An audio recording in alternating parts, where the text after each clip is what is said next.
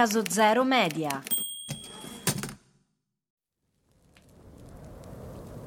Ravenna, interno, notte.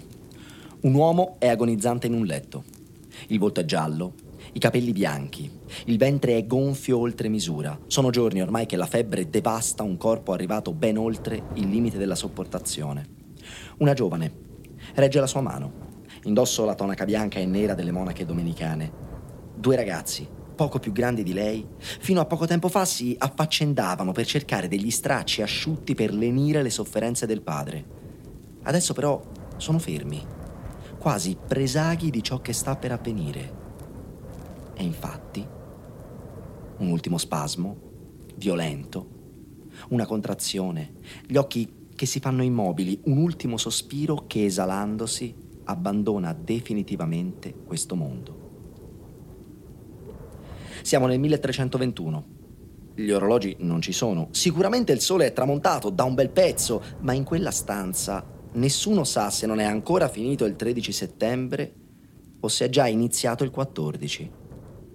Un'ambiguità questa che non riusciremo mai a sciogliere e che quindi ci accompagnerà in ogni biografia, epitaffio, pagina di Wikipedia, quarta di copertina. Nato a Firenze nel maggio del milleduecentosessantacinque, morto a Ravenna il tredici o il quattordici settembre del milletrecentoventuno. Un vero peccato, considerato soprattutto la quantità smisurata di volte in cui questa data ambigua verrà riportata. Sì, perché l'uomo che è appena morto è un politico, un teologo, un linguista, un filosofo, un uomo di cancelleria, ma è soprattutto un poeta. È il figlio di Alighiero di Bellincione, che era stato battezzato in San Giovanni col nome di Durante, ma che da sempre e per sempre, da chiunque, lui compreso, noi compresi, sarà chiamato solo col diminutivo: Dante.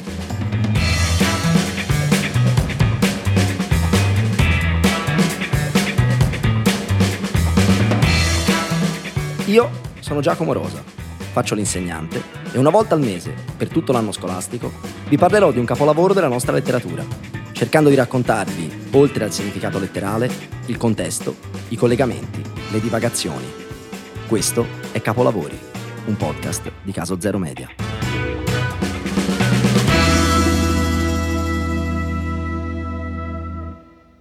La causa della morte è quasi sicuramente la malaria, che altrettanto quasi sicuramente Dante si era beccato un mesetto prima, di ritorno da Venezia.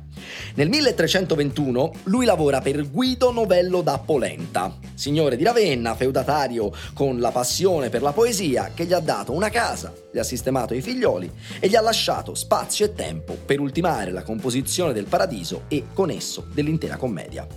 L'unica cosa che gli chiede in cambio è qualche ambasceria fuori regione ogni qualvolta ci siano situazioni delicate da risolvere. In questo caso, nell'agosto del milletrecentoventuno, scongiurare che la serenissima e potentissima Repubblica di Venezia appoggiasse le città di Forlì e Rimini in un'eventuale guerra contro Ravenna. L'esito della missione di Dante è incerto. La guerra non ci sarà, ma sarà necessaria una nuova ambasceria a Venezia nel mese di ottobre, alla quale Dante evidentemente non potrà partecipare. Quello che è certo invece è che i veneziani non accorderanno a Dante il ritorno a Ravenna via mare. Il sommo poeta è quindi costretto a rientrare a casa via terra, il che prevede un passaggio obbligato dalle paludi di Comacchio. È agosto, fa caldo, Dante, probabilmente già ammalato, attraversando le pestifere terre del delta del Po, si becca la malaria. Ed esattamente come era successo all'amico e collega Guido Cavalcanti, in capo a un mese e mezzo, conclude la sua esperienza terrena all'età di cinquantasei anni. Evidentemente era stato un po' troppo ottimista quando, all'inizio del suo capolavoro, si era descritto a trentacinque anni come un uomo nel mezzo del cammin di nostra vita. Ecco il suo capolavoro, La Commedia. Sì, il titolo è questo, eh? Commedia, basta! Divina è un aggettivo che adopera Boccaccio e che viene appiccicato al titolo da Ludovico Dolce, un tipografo veneziano nel millecinquecentocinquantacinque, ma a noi non ci interessa. Il titolo che gli ha dato Dante è chiaro, semplice e preciso. Commedia. Stop. Iniziata a scrivere nel milletrecentoquattro e licenziata a più riprese. L'inferno inizia a circolare in forma completa verso il milletrecentotredici, il Purgatorio circa tre anni dopo. L'opera è un successo incredibile. Piace da morire, se ne fanno copie su copie e i ricchi signori dell'Italia del Nord iniziano a ospitare Dante e i suoi figli nella propria dimora, speranzosi di poter leggere in anteprima i nuovi canti del poema che lui sta via via scrivendo. Una speranza questa che l'Alighieri non disattende quasi mai. Gli piace sentire che effetto fanno i nuovi canti sulle persone, gli piace soprattutto sentirsi dire bravo, perché, chiariamoci, questo Paradiso che sta scrivendo è una roba che fino a quel momento non si era sentita mai, e anche dopo rare volte. Torniamo allora in quella stanza di Ravenna. Dante è morto da poche ore. La notizia inizia a circolare. Guido da Polenta ha detto: paga lui di tasca propria, ma saranno funerali solenni senza se e senza ma. Quando ecco che, in un misto di terrore, una domanda comincia a serpeggiare. Ma il Paradiso l'aveva finito di scrivere? Panico. I figli Piero e Jacopo non hanno dubbi. Sì, certo, l'aveva finito da alcuni mesi. La figlia Antonia rincara la dose. Ultimamente mi veniva a trovare molto spesso in convento. Quando scriveva invece non usciva mai di casa. Eh, bene. I canti dopo il venti, quindi... dove sono? Panico. Di nuovo. Nessuno ne ha un'idea. Si contattano gli amici più cari. Si ribalta la casa da cima a fondo, svuotati i bauli, spaccati gli orci, rivoltate le cassapanche. Niente, i fogli non si trovano. I figli sono certi di quello che hanno detto, ma eh, i mesi passano e i canti non saltano fuori, e alla paura se ne aggiunge un'altra. La casa di Dante è schifosamente umida. Se anche ci fosse qualche anfratto dove non hanno guardato, è questione di tempo prima che la muffa corroda irreparabilmente le pagine. Sempre che non sia già successo, si fa strada un'ipotesi. I due ragazzi non se la cavano male con la penna. Jacopo, soprattutto, è un poeta bravino. E se scrivesse lui questi ultimi tredici canti? Qui bisogna fare un atto di fede e decidere se credere o meno a quello che ha detto Boccaccio. Egli sostiene infatti che otto mesi dopo la morte del poeta, Jacopo si sia scapicollato all'alba a casa di un suo amico dicendo di avere nel sonno veduto Dante suo padre, vestito di candidissimi vestimenti ed una luce non usata risplendente nel viso, venire a lui, e quinci gli parea che il prendesse per mano e menasselo in quella camera dove era uso di dormire quando in questa vita vivea, e toccando una parete di quella dicea: egli è qui, quello che voi tanto avete cercato. Senza nemmeno aspettare il mattino, Jacopo e l'amico si precipitano a casa del padre e, proprio nel punto indicato nel sogno, tirano via una storietta dal muro e trovano un anfratto segreto. Pieno zeppo di fogli, ammuffiti, sì, ma perfettamente leggibili. Già eran gli occhi miei rifissi al volto della mia donna e l'animo con essi, e da ogni altro intento s'era tolto, e quella non ridea, ma s'io ridessi, mi cominciò il ventunesimo canto del Paradiso e appresso tutti gli altri dodici mancanti. Ve l'ho detto, ci vuole un atto di fede. Quello che ci assicura la storia è che nel mese di aprile del milletrecentoventidue chiunque ha modo di leggere il Paradiso per intero, tanto che Jacopo, sempre lui ancora lui, regala a Guido Novello da Polenta un componimento che vuole essere una sorta di guida, di commento all'opera del padre, visto che, cito testualmente, di quell'opera, messer Guido, ne avete finalmente conoscenza completa. Io lo so già cosa stanno pensando le anime più complottiste fra di voi.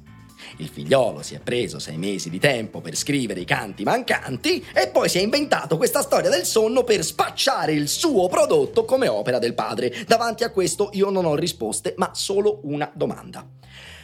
Se è veramente andata così, se Jacopo di Durante Alighieri è l'autore degli ultimi tredici canti del Paradiso, se è lui che ha scritto Vergine, madre, figlia del tuo figlio, umile e alta più che creatura, perché dopo non ha più scritto nemmeno un verso che fosse anche solo minimamente decente? Una domanda potrebbe esservi sorta spontanea. Ma perché, se i canti non li aveva ancora letti nessuno, chiunque era sicuro che quelli mancanti fossero tredici? La risposta è presto detta, perché Dante aveva una fissazione atroce con i numeri. Tutta la Commedia è un gigantesco castello numerico. Le cantiche sono tre, numero della perfezione e della Trinità, ognuna delle quali è formata da trentatré canti, numero cristiano per eccellenza. trentatré sono gli anni di Cristo, gli anni del regno di Re Davide, il numero delle volte in cui è menzionato Dio nella Genesi. A questi trentatré più trentatré più trentatré, novantanove, va aggiunto il primo canto dell'inferno, che in realtà per ragioni poetiche va contato come una sorta di introduzione all'intera opera. Il totale che viene fuori è quindi cento. dieci alla seconda, vale a dire il numero che secondo Pitagora rappresentava la totalità moltiplicato per se stesso. I canti del Paradiso quindi non potevano che essere trentatré, un numero che tra l'altro è base fondante di tutta l'opera, se si pensa che essa è divisa in terzine, cioè strofe da tre versi, ognuno dei quali è un endecasillabo. undici sillabe per tre versi fa di nuovo ancora trentatré. Va detto che Dante non era solo in questa ossessione cabalistica. Tutte le persone del Medioevo erano convinte che i numeri fossero una chiave di volta per interpretare l'universo. Però bisogna anche capirli. Siamo in un mondo dove, se hai un dubbio filosofico, la risposta è sempre e solamente un nome. Il filosofo di Stagira, l'allievo di Platone, ipse dixit Aristotele. E cosa dixit Aristotele nella metafisica? Che tutte le cose conosciute posseggono un numero. E nulla possiamo comprendere e conoscere senza di questo. Il numero è sostanza di tutte le cose. Se a questo si aggiunge che nella Bibbia, libro della Sapienza, si dice che tu, Dio, hai disposto tutto in misura, numero e peso, capite bene come per questi poveri medievali la vita non fosse altro che un gioco, volto a rintracciare nell'universo i numeri che Dio ha in esso seminati, i quali, se correttamente individuati e interpretati, avrebbero mostrato con chiarezza agli occhi dell'umile fedele quale fosse il messaggio e il piano che l'Onnipotente aveva in serbo per lui. Dante su questo versante si è fatto un po' troppo prendere la mano, ma anche qui un po' di comprensione. Lui conosce questa bambina quando lui è alla fine, mentre lei è all'inizio del suo nono anno di età. La reincontra nove anni dopo. Questa bambina, che nel frattempo è diventata una ragazza, muore negli anni novanta del duecento. Questo nove assillante che nella numerologia rappresenta il miracolo. Quella cosa che ti arriva nella vita all'improvviso, te la sconquassa e le fornisce una via, un senso, una direzione. Come si chiama poi questa bambina? Beatrice? Quindi in latino Beatrix, ics, ancora, di nuovo, nove. Abbiamo appena firmato un contratto vitalizio. Tu sarai la mia musa, tu sarai la mia ispirazione, tu sarai quella che mi accompagnerà nel mio viaggio attraverso il Paradiso. Oddio, in realtà adoperare la parola viaggio è un po' un'operazione impropria, ma andiamo per gradi. Anzi, facciamo le cose per bene e introduciamo la cantica in maniera appropriata e accademica. Il Paradiso è il terzo regno della Commedia, quello conclusivo. Una cantica che presenta numerosi elementi in comune con le altre due. Da un punto di vista formale, anche questa è scritta in terzina dantesca, vale a dire strofe di tre versi endecasillabi legati tra loro da rima incatenata, e su questo aspetto ci torneremo più avanti. Anche in questo caso, come abbiamo detto, i canti sono trentatré. I versi, addirittura, sono quasi lo stesso numero. Erano quattromilasettecentoventi nell'inferno, quattromilasettecentocinquantacinque nel Purgatorio, saranno quattromilasettecentocinquantotto nel Paradiso. E l'ultimo, Di questi quattromilasettecentocinquantotto versi, esattamente come era accaduto nell'inferno e nel purgatorio, si concluderà con la parola stelle.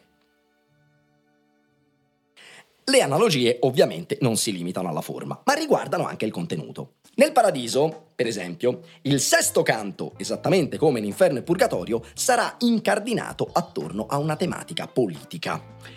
Seguendo un andamento che vuole ampliare il proprio orizzonte, nel Sesto dell'Inferno Dante aveva parlato con Ciacco della situazione di Firenze. Il Sesto del Purgatorio era stato il teatro della grande invettiva contro la serva Italia di dolore ostello, nave senza nocchiero in gran tempesta, non donna di province, ma bordello. Nel Sesto del Paradiso, l'incontro con l'imperatore Giustiniano sarà l'occasione per celebrare l'istituzione imperiale, che per Dante, ricordiamolo, è una cosa voluta, orchestrata e agevolata da Dio in persona. Si comincia dalla mitologica fuga di Enea da Troia e si arriva fino alla fondazione del Sacro Romano Impero di Carlo Magno, passando per Cesare, Ottaviano, Tiberio e tutte le altre figure che avevano reso sacra e benedetta l'effigie dell'Aquila, che ora invece si è talmente svuotata di significato e personalità nei suoi interpreti da rischiare di essere messa in secondo piano perfino dai gigli della casata francese. Un altro elemento che ritorna in tutte e tre le cantiche è quello della famiglia Donati. Stiamo parlando di una delle più importanti famiglie fiorentine, con la quale Dante, manco a dirlo, aveva un rapporto decisamente controverso. Tecnicamente erano dei nemici, forse sarebbe opportuno definirli i nemici, dato che Corso Donati era il capo del partito dei Guelfi Neri, quelli alleati del Papa, quelli fieramente avversi ai Guelfi Bianchi, il partito di Dante di simpatie decisamente più filo imperiale, che invece faceva capo a Vieri dei Cerchi. Corso Donati è quello che nel milletrecento si alleerà coi francesi, prenderà il potere a Firenze a suon di teste sfasciate e gole mozzate e spedirà in esilio tutti gli esponenti dei Guelfi bianchi, Dante compreso. Corso è stato un uomo di una crudeltà inaudita, feroce, meschino, prevaricatore, talmente avido ed egoista da obbligare con la forza la sorella Piccarda, che si era fatta suora, a sconsacrarsi perché si doveva sposare con uno che faceva comodo ai suoi giochini politici. Non ci stupisce quindi che il buon Corso si sia ampiamente meritato un posticino tra le fiamme dell'inferno, ma vi dicevo che il rapporto con la famiglia è controverso. Perché? Donati. Dove lo ritroviamo questo cognome? Ah, sì, in un atto notarile del comune di Firenze datato nove febbraio milleduecentosettantasette, nel quale risulta che la famiglia degli Alighieri si impegna con la famiglia dei Donati a combinare un matrimonio tra il giovane Durante, che nel milleduecentosettantasette di anni ne ha dodici, e la giovane Gemma, che nel milleduecentosettantasette di anni ne ha, non lo sappiamo, ma su per giù una cifra analoga. Matrimonio che si celebrerà successivamente in un momento non precisato fra l'ottantatré e l'ottantacinque, dal quale nasceranno sicuramente tre, forse quattro creature. La moglie di Dante era quindi una Donati, la povera Gemma, che era cugina di Corso Donati e che è passata alla storia per aver visto il marito assurgere nell'Olimpo della letteratura universale cantando gli occhi di un'altra. Non sappiamo se l'abbia deciso per compensare il fatto che in quattordicimila e passa versi di Commedia non abbia trovato posto per dedicarne uno a sua moglie. In compenso, sia nel Purgatorio sia nel Paradiso, Dante riesce a trovare molto spazio per altri due membri della famiglia Donati. Nel Purgatorio era toccato a Forese, uno dei migliori amici di Dante.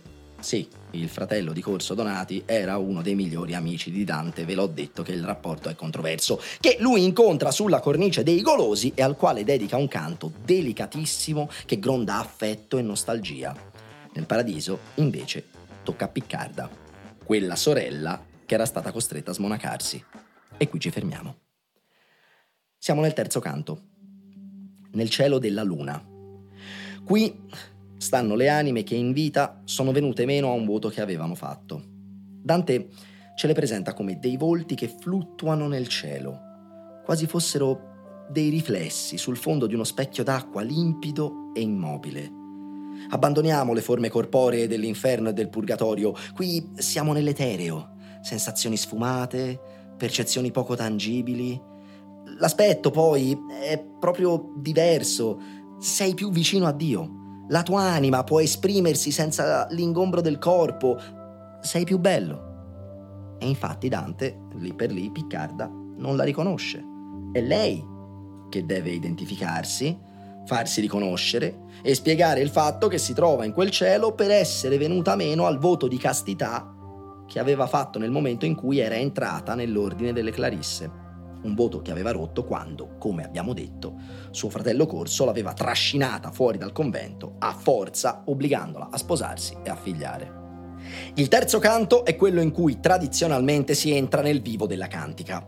Il terzo dell'inferno è quello inaugurato dall'iscrizione sulla porta infernale: «Lasciate ogni speranza voi che entrate».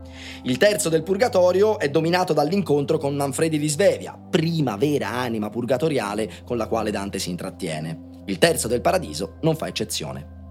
Il primo canto l'ha passato a dirci che non sa se sarà in grado di spiegare per bene ciò che gli è successo. Lettore, ti prego, fidati, abbandonati alle sensazioni, anche se non cogli tutto. Trasumanar significar per verba non si poria.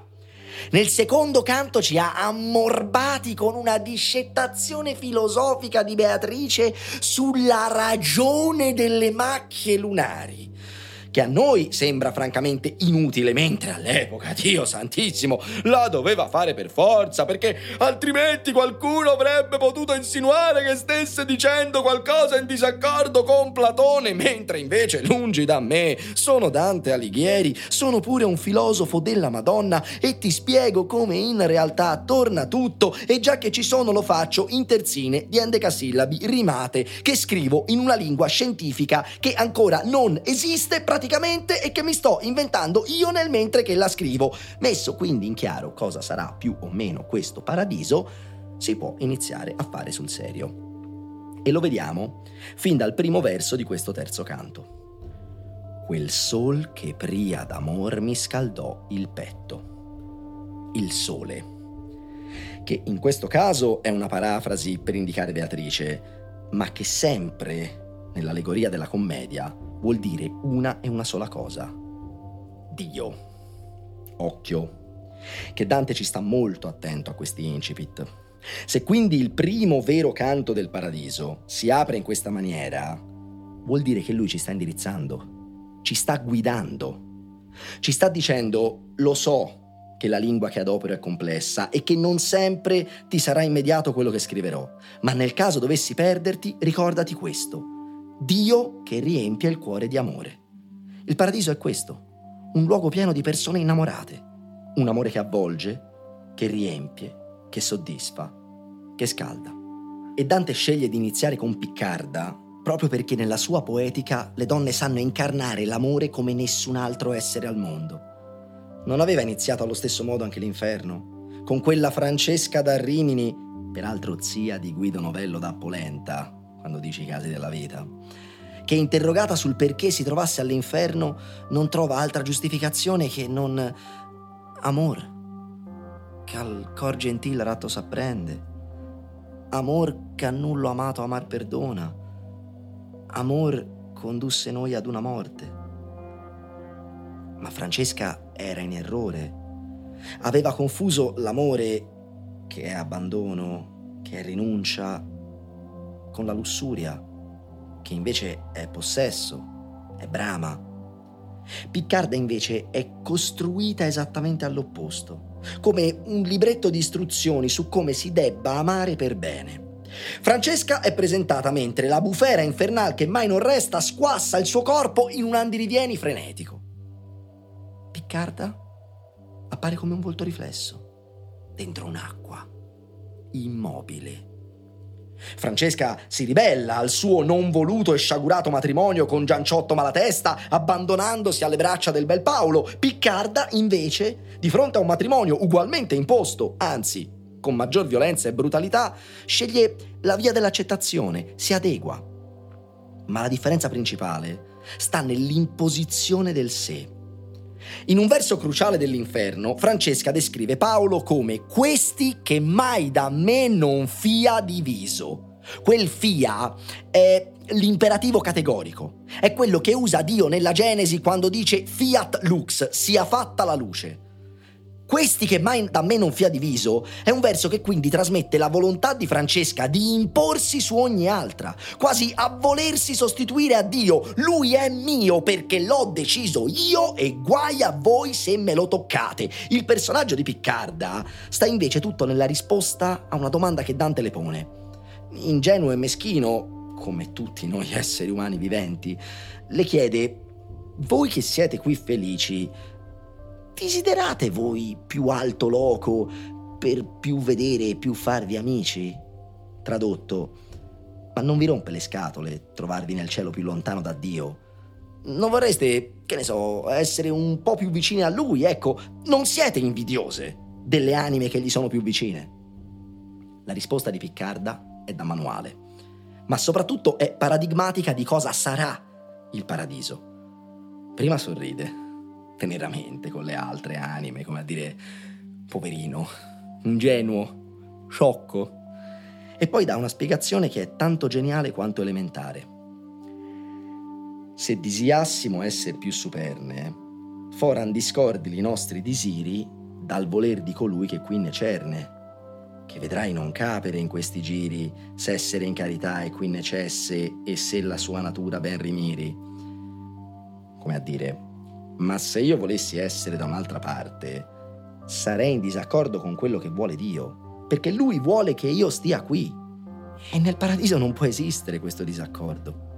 Questa è l'essenza del paradiso: essere in comunione con Dio, accogliere e condividerne la volontà, abbandonarsi completamente all'amore, come un bambino o qualsiasi altro cucciolo che si affida senza condizioni a sua mamma, a suo babbo, perché voi sapete ciò che va bene per me, io l'accetto.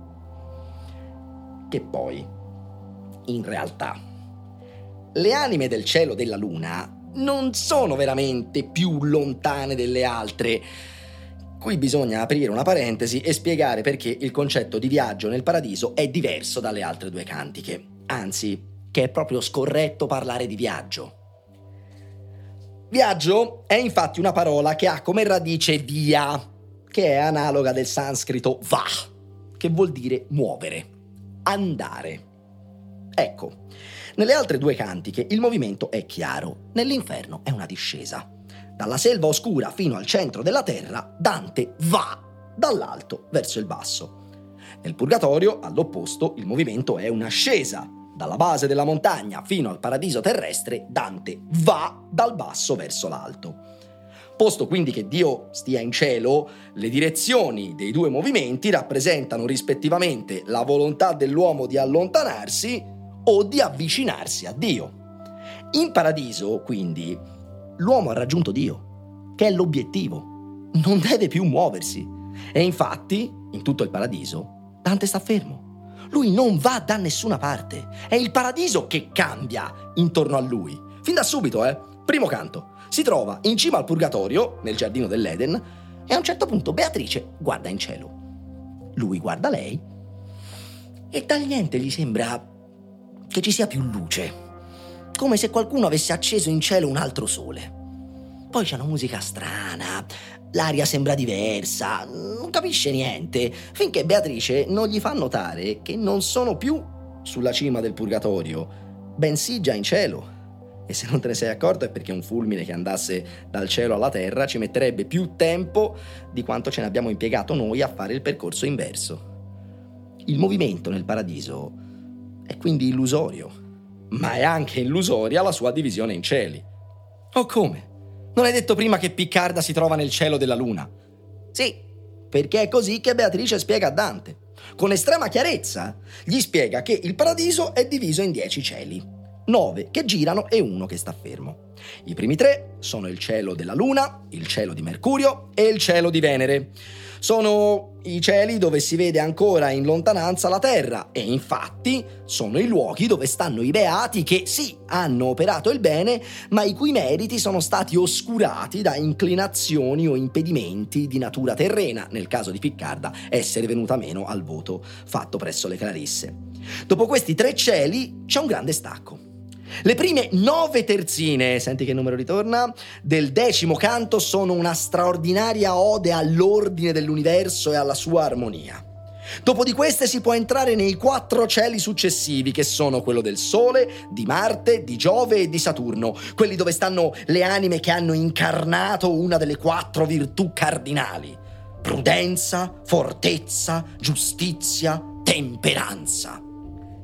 Finiti i sette cieli dei pianeti, si va nel cielo delle stelle fisse, che è l'ultimo che si vede dalla Terra e dove c'è posto essenzialmente solo per i pezzi da novanta, leggasi San Pietro, San Giacomo, San Giovanni. Oltre le stelle fisse c'è il cielo cristallino, che è quello dove stanno gli angeli, che imprime il movimento a tutto il resto, e dopo di quello c'è solamente l'empireo, che è un cielo infinito, immobile, al centro del quale stanno la Madonna e accanto a lei Dio. Con la stessa esattezza con cui gli spiega tutta questa architettura, però, Beatrice spiega pure a Dante che in realtà le anime stanno tutte lì, nell'empireo, intorno a Dio. Questa suddivisione dei beati attraverso i cieli è semplicemente il modo in cui il paradiso si presenta a Dante, glielo dice proprio, eh? I tuoi occhi ancora non sono pronti per vedere Dio. È come se il primo giorno di palestra tu pretendessi di sollevare duecento chili alla panca piana. No, si va con calma. C'è una pedagogia dell'amore. Dante deve essere piano piano introdotto alla comprensione del paradiso. Deve essere alfabetizzato. I suoi occhi, soprattutto, devono essere educati. Beatrice è chiara. Le anime nell'empireo sono al massimo della loro potenza, sono di una bellezza straordinaria. Se tu le vedessi subito, tutte insieme, i tuoi occhi non reggerebbero. Avete presente quando ci troviamo in una stanza completamente buia e all'improvviso veniamo scaraventati in una situazione di pieno sole? I nostri occhi all'inizio non vedono niente, devono abituarsi. Ed è esattamente questo che fa il paradiso con Dante. Lo abitua, a poco a poco. Lo educa e poi lo porta nel cielo successivo, che è, passatemi il termine, un po' più paradiso di quello precedente. Lui quindi sta fermo, è il paradiso che gli cambia intorno, e allora come fa a accorgersi che è passato da un cielo all'altro? Semplicemente perché si accorge che Beatrice è diventata più bella, il che vuol dire che i suoi occhi si sono abbastanza abituati da riuscire a sostenere la visione di una bellezza maggiore, e così si va avanti di cielo in cielo finché non arriverà nell'empireo, dove ormai sarà pronto per vedere Beatrice rifulgere nella sua bellezza più totale, e infine, soprattutto, sarà pronto per vedere Dio. Avete appena ascoltato la prima parte di Capolavori. La seconda parte la potete già trovare sulla piattaforma di podcast che state adoperando. Capolavori è un podcast di Caso Zero Media, scritto e interpretato da me, Giacomo Rosa. La registrazione e il sound design sono di Andrea Casagni, il progetto grafico è di Giacomo Castaldini, media e comunicazione Alessandra Palazzo e Beatrice Sada. Si ringraziano Federico Pattune e lo studio Ieno.